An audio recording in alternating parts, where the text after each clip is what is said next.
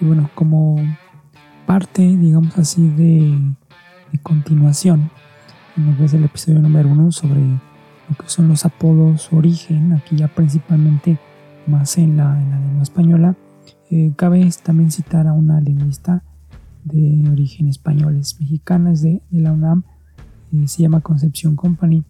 Eh, voy a tratar de ir parafraseando y al mismo tiempo ir agregando muchas de las opiniones también que pues va uno escuchando y que pues también a lo largo de la experiencia que va teniendo uno referente a este tipo de temas a través de, pues no sé a través de muchos años también. Esta lingüista nos hace referencia que pues en, el léxico específicamente del español pues podemos ocupar eh, muchísimas palabras para convertir, digamos así, para generar gran cantidad de otras nuevas palabras. Ahora, eh, pues como, como tal, o sea, los, los, apodos, que es de lo que hacemos más énfasis también, eh, pues no, nos llevan desde hasta la época de, del español virreinal, ¿no? Donde había pues multitud de, de apodos también. La mayoría tenía relación con el origen de la persona, o sea, lo que es el individuo, hacían referencia al pueblo de donde venía, posiblemente también a su oficio, a características físicas, y pues posteriormente se fueron adoptando tal vez como acortamientos del, nombre propio, que pues en la actualidad lo seguimos, mm, pues lo seguimos ocupando, ¿no? Podría ser como por ejemplo a quien le dicen eh, Nacho, pues sabemos que es Ignacio, este, eh, Pancho, por lo es este, Francisco, eh, eh, Paco, digamos, bueno, ya no estamos tomando CH, pero estamos refiriéndonos más o menos a esta línea de lo que nos está explicando también esta, esta autora referente a esto. Ahora, mm, como tal, no, no, como lo mencionaba en el episodio número uno, no tiene fecha de inicio también. Sí, o sea, los apodos fue lo que también recalcó esta, esta lingüista que pues no, no tiene como tal una fecha de inicio, pero pues que sí data ya de la, de, así que desde los orígenes de la lengua española. sabemos que desde el latín pues ya, había apodos también, y pues no hay una, una, lengua que no tenga esa necesidad expresiva. prácticamente nos está mencionando que pues nació junto con la, con la lengua humana, o sea, independientemente, desde luego estamos hablando ahorita de en la lengua española.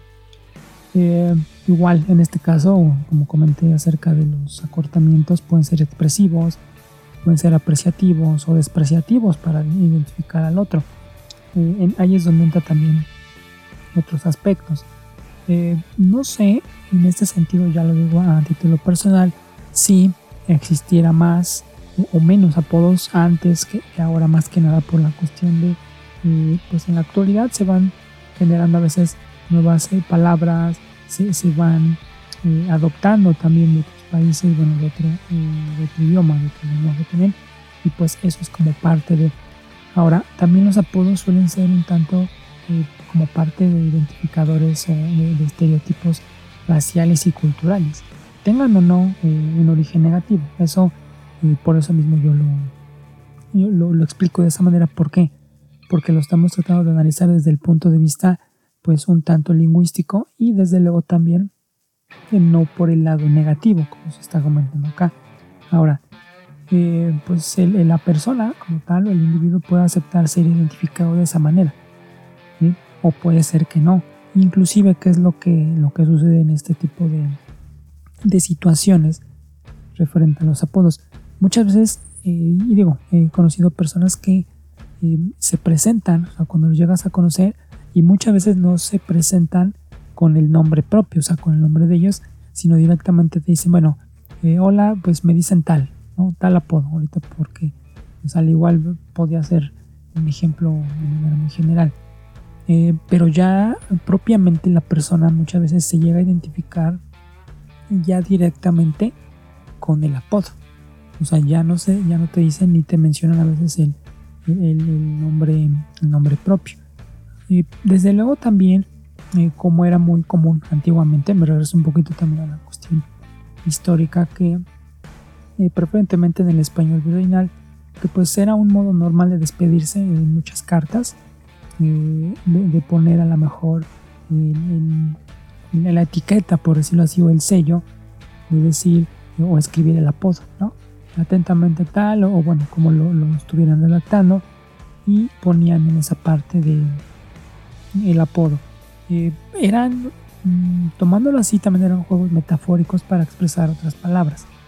Este, ese sobrenombre como tal de, muy servicial o me pongo a tus pies, qué sé yo, pero muchas veces ocupaban el, apodo también en ese, en ese sentido, en ese aspecto.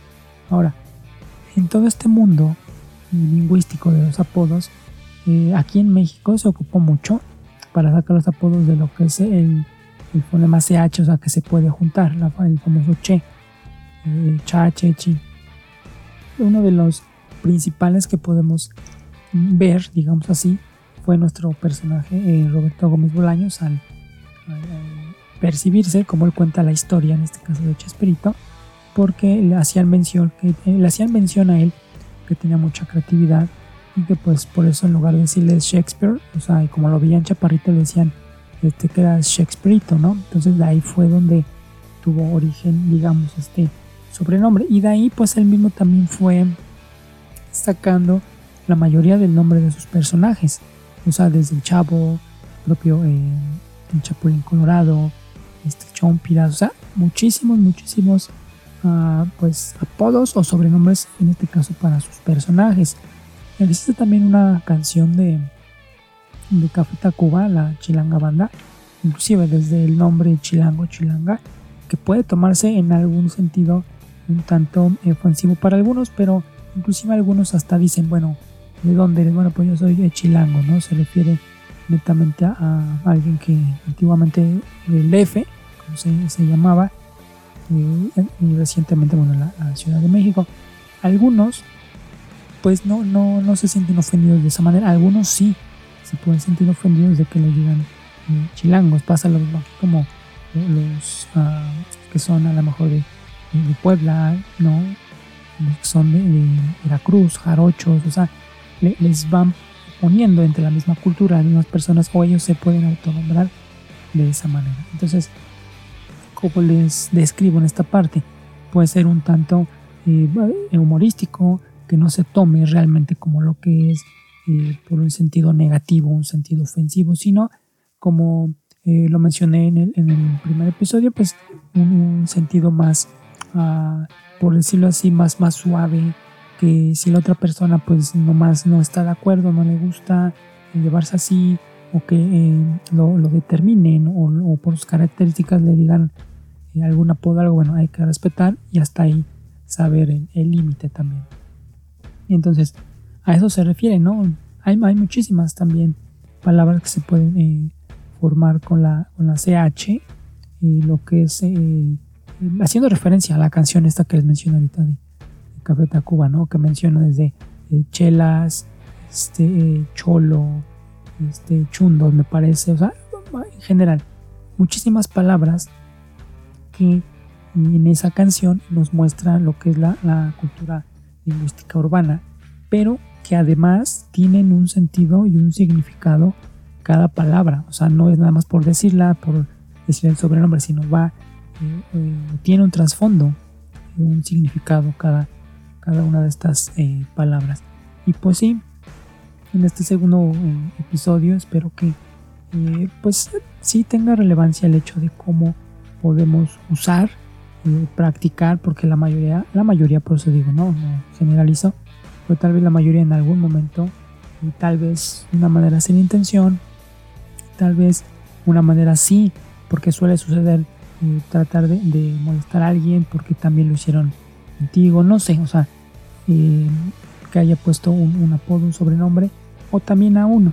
Pero eh, vuelvo a delimitar para ir cerrando la, idea ya en este segundo episodio que eh, el uso de manera específica como tal, el apodo, el sobrenombre, no, no debe de ser para discriminar, no debe ser para ofender digamos, de, una manera a lo mejor sí que, pudieran tener problemas, sino simplemente que sea un humor, pero también debe haber una interacción entre una persona otra. Y ¿Cómo se van a dar cuenta? Pues desde luego cuando la otra persona pueda tener un cierto tipo de, reacción, de estar de acuerdo o no estar de acuerdo. Entonces, pues eso se los dejo a, criterio y a la opinión de cada uno de ustedes.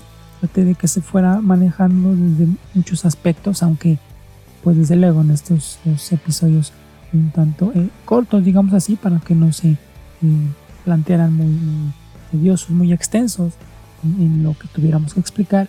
Trate de dar a lo mejor muchos eh, puntos de vista desde el ámbito lingüístico, un poco histórico también en, lo urbano, en la propia experiencia y que cada uno de ustedes lo pueda delimitar, el principal objetivo es el, hecho de de los apodos, eh, y menciono practicarlos porque muchas veces lo hemos hecho, es que sea solamente con un tinte de, humor, pero que nunca sea, nunca sea para ofender, digamos así, ni para discriminar. Bueno, me gusta haber estado con ustedes, nos vemos en el siguiente tema, en el siguiente episodio. Hasta la próxima.